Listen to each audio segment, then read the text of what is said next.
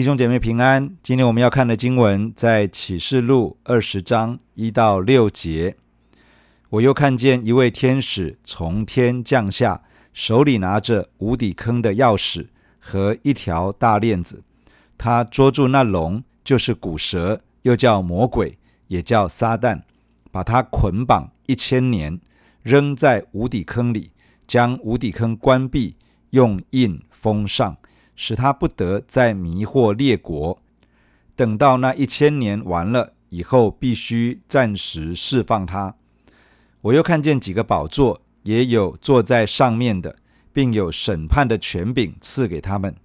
我又看见那些因为给耶稣做见证，并为神之道被斩者的灵魂，和那没有拜过兽与兽像，也没有在额上。和手上受过他印记之人的灵魂，他们都复活了，与基督一同作王一千年。这是头一次的复活，其余的死人还没有复活，只等那一千年完了。在头一次复活有份的有福了，圣洁了。第二次的死在他们身上没有权柄，他们必做神和基督的祭司。并要与基督一同作王一千年。昨天的经文谈到耶稣基督的再来，他以得胜的战士、得胜君王的身份回到这个他所造的世界。他回来的时候，带着天上的众军，这支随行的军队身穿细麻衣，又洁又白。主耶稣与众军都骑着白马而来。敌基督与假先知迷惑列国，出兵要与神敌对，要与基督征战。但是战争一开打，很快就结束了，因为率领他们的敌基督与假先知被捉拿，直接丢到烧着硫磺的火湖中，接受直到永远的刑罚。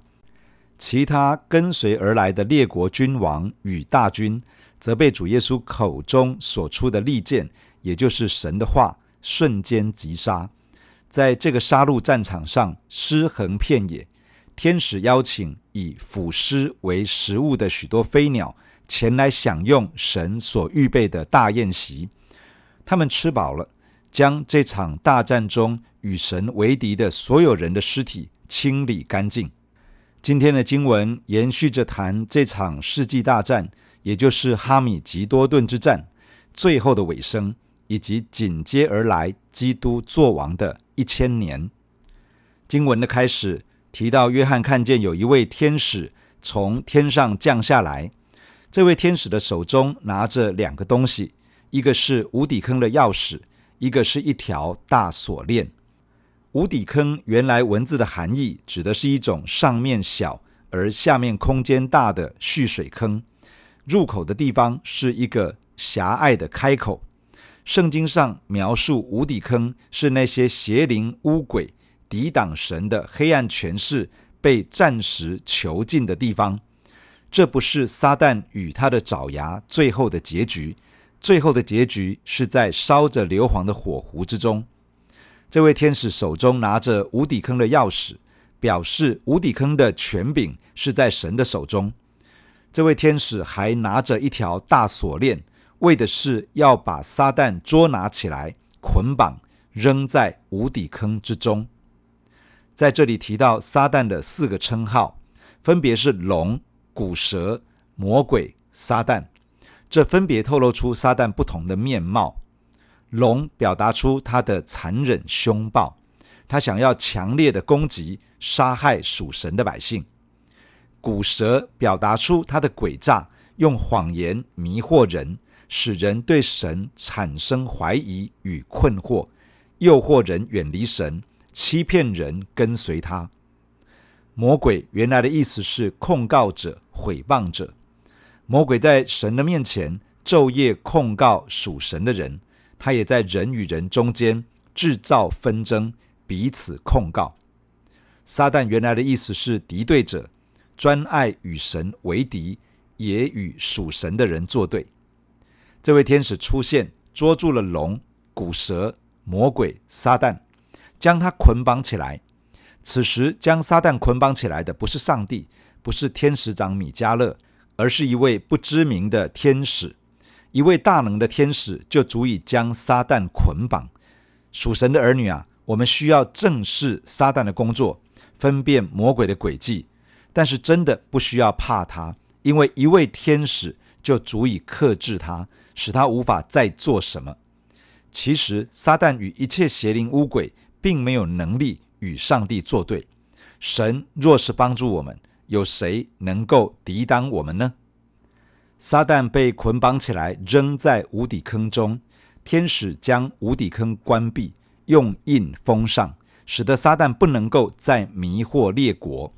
这段时间为期一千年。撒旦的活动不只是受到限制，而是根本不能够做事。在这段期间当中，他完全不能够影响世界上的任何人或是任何事情。这段期间，基督直接在地上作王一千年，治理这个被魔鬼与世人破坏得很严重的世界，重新建立起属神的次序与美好。将会有一千年的时间，撒旦被关在无底坑中，整个世界得以重新被修复，重新被建立，在基督的统治之下重新开始。经文说，等到那一千年完了以后，必须暂时释放他，表示基督在这个世界做王一千年之后，撒旦会从无底坑出来，他将会再次的兴风作浪来与神为敌，而世界上也还是会有一些不认识神的人被撒旦蛊惑煽动，跟着他一起再次发动一场战争，暂时释放他。表示撒旦这一次出来作乱，也一样不能够得逞。很快的，他就要面对他最终的结局，也就是永远的刑罚。这在明天的经文当中会进一步的提到。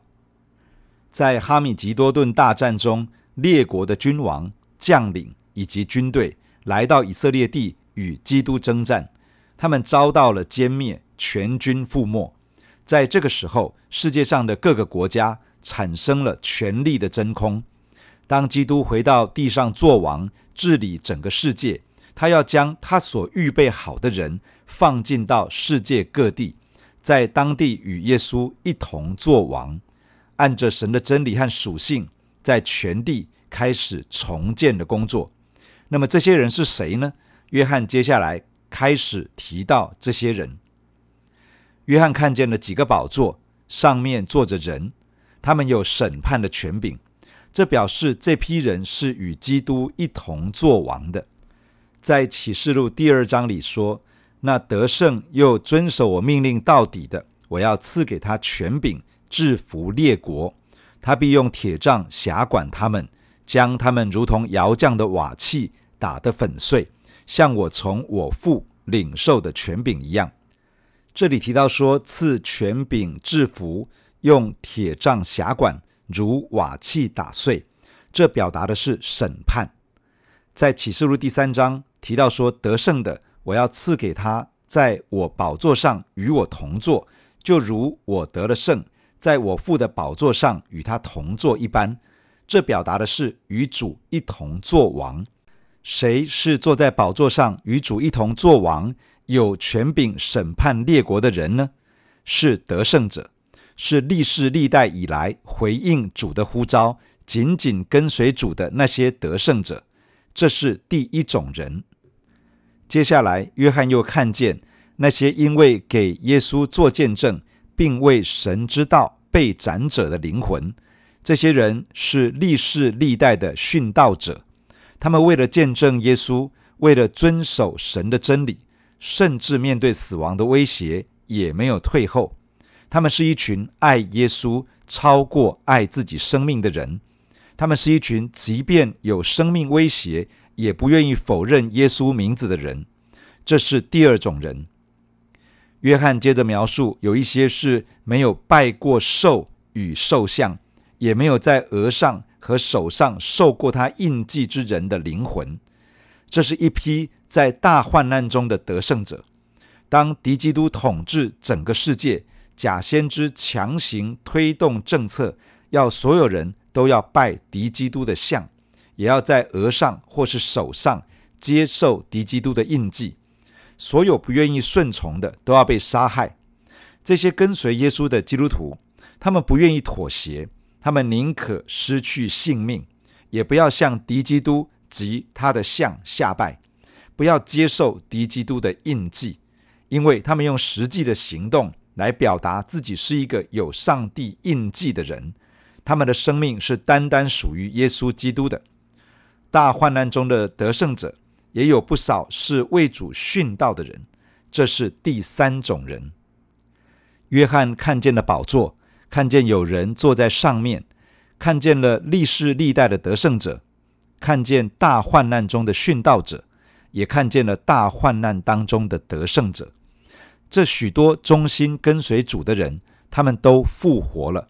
与基督一同作王一千年，作王意味着治理，神的国度降临，基督在这个世界实际的治理，而得胜者将要与主耶稣一同治理这个世界。什么样的人是得胜者呢？从以佛所教会的例子来看，神呼召我们回到起初的爱，恢复里面单纯爱神爱人的心。持守一份对神火热的爱，并用神的爱去爱弟兄姐妹，爱那些还没有认识主的人，这样的人是得胜者。从士美拿教会的例子来看，神呼召我们要向着神、向着耶稣基督忠心，并且要至死忠心，这样的人是得胜者。从别迦摩教会的例子来看，神呼召我们离开属灵的淫乱，离开道德的败坏。离开与世界同流合污的光景，过一个分别为圣的生活，一直到见主面的日子，这样的人是得胜者。从推雅推拉教会的例子来看，神呼召我们要持守住从神所领受的教导，要持续遵行神的话语，要坚持到底，一直到主再来的日子，这样的人是得胜者。从撒迪教会的例子来看。神呼召我们要警醒，要认真遵行神的话，要真的活出神的话语。这样的人是得胜者。从菲拉铁非教会的例子来看，神呼召我们用自己所有的力量去遵守神的话语，坚守主耶稣的名，即便在攻击与患难中，要坚忍而没有弃绝主的名，并且持续遵行主的大诫命与大使命。这样的人是得胜者。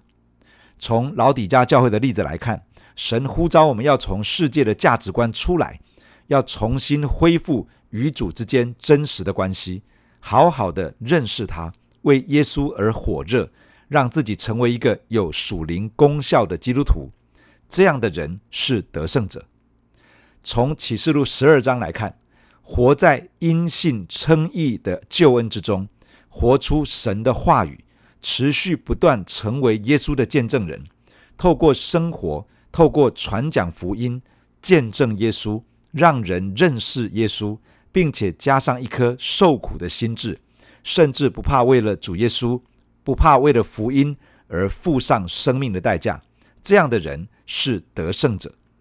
从启示录十三章、十四章的大患难这个阶段来看，面对逼迫患难而没有离弃真道。没有否认自己是属于耶稣的，面对敬拜兽像和接受受印记的庞大压力，不愿意妥协，甚至不惜付上生命的代价，这样的人是得胜者。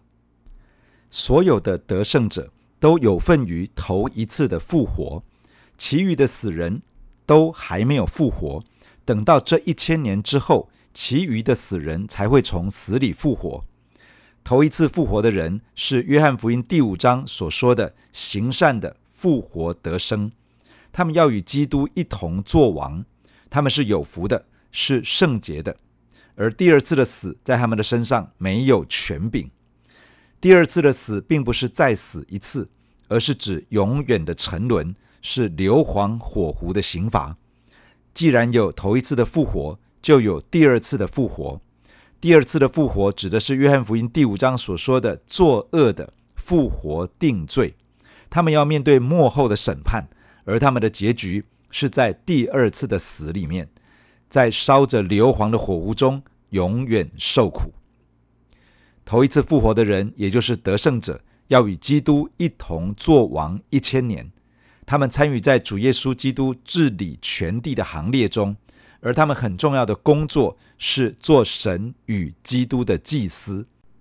祭司的工作，第一是帮助人认识神、认识基督，并建立与父神和主耶稣的关系；第二是代求，在神的面前体贴神的心肠，体恤人的需要与软弱，为人代求，使得神的恩典与能力可以临到我们所代求的人身上，使得人的生命可以经历从神而来的改变；第三。是将真理教导人，帮助人的生活成为一个属神的生活，以至于可以与神同在、与神同行，走在蒙福的道路中。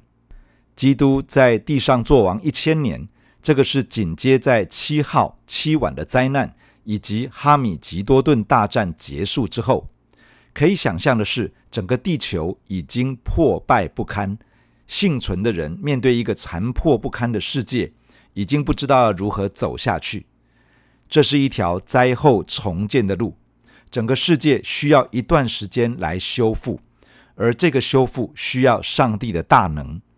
神呼召我们成为得胜者，成为父神与基督的祭司，在那一千年之中与他紧密的同行，与他同工，使人看见我们的神行作大事，把一个被撒旦搞烂掉的世界。重新建立起来，这一千年之中，也是让世人体验基督作王的美好。在过去的日子，在世上列国的君王中，很少有领袖真正是行公义、好怜悯、存谦卑的心，与神同行来治理地上的国度。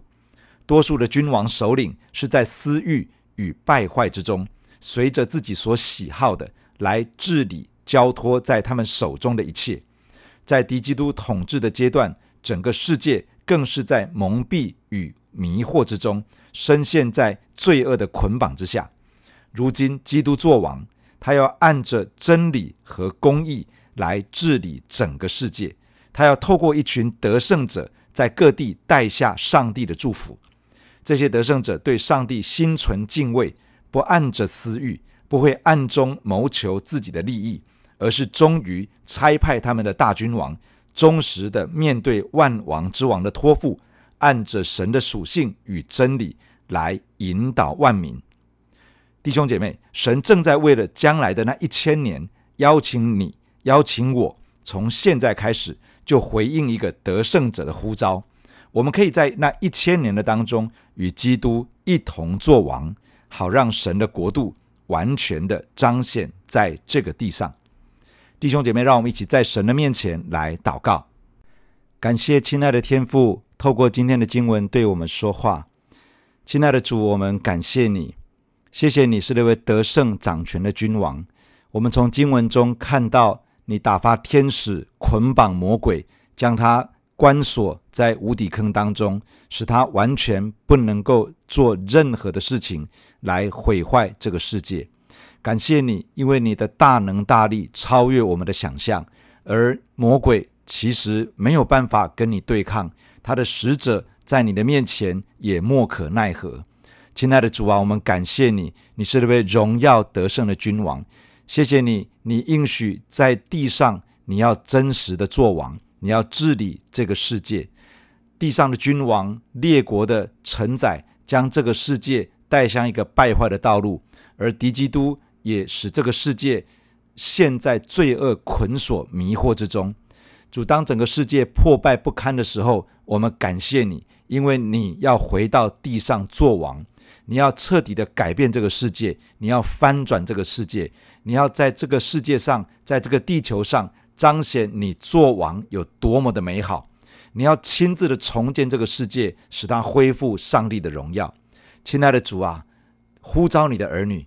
从现在开始回应你，成为一个得胜者，主，因为你应许我们一群得胜者，在将来的日子，在那一千年的当中，要与你一同作王，要成为你所差派的使者，在世界各地，在那里管理，在那里治理，在那里重建，在那里带下神的荣耀。亲爱的主啊，愿我们每一个弟兄姐妹都在这个荣耀的行列当中有份。求你从今天开始就带领我们，塑造我们。我们愿意回应你，来成为一个得胜者。祝你亲自加添我们力量，可以在地上的年日得胜，来荣耀你。感谢你听我们的祷告，奉耶稣基督的名，阿门。假如你喜欢我们的分享，欢迎订阅并关注这个频道。假如你从今天的分享中得到帮助，欢迎你分享给更多的人。愿上帝赐福给你，阿门。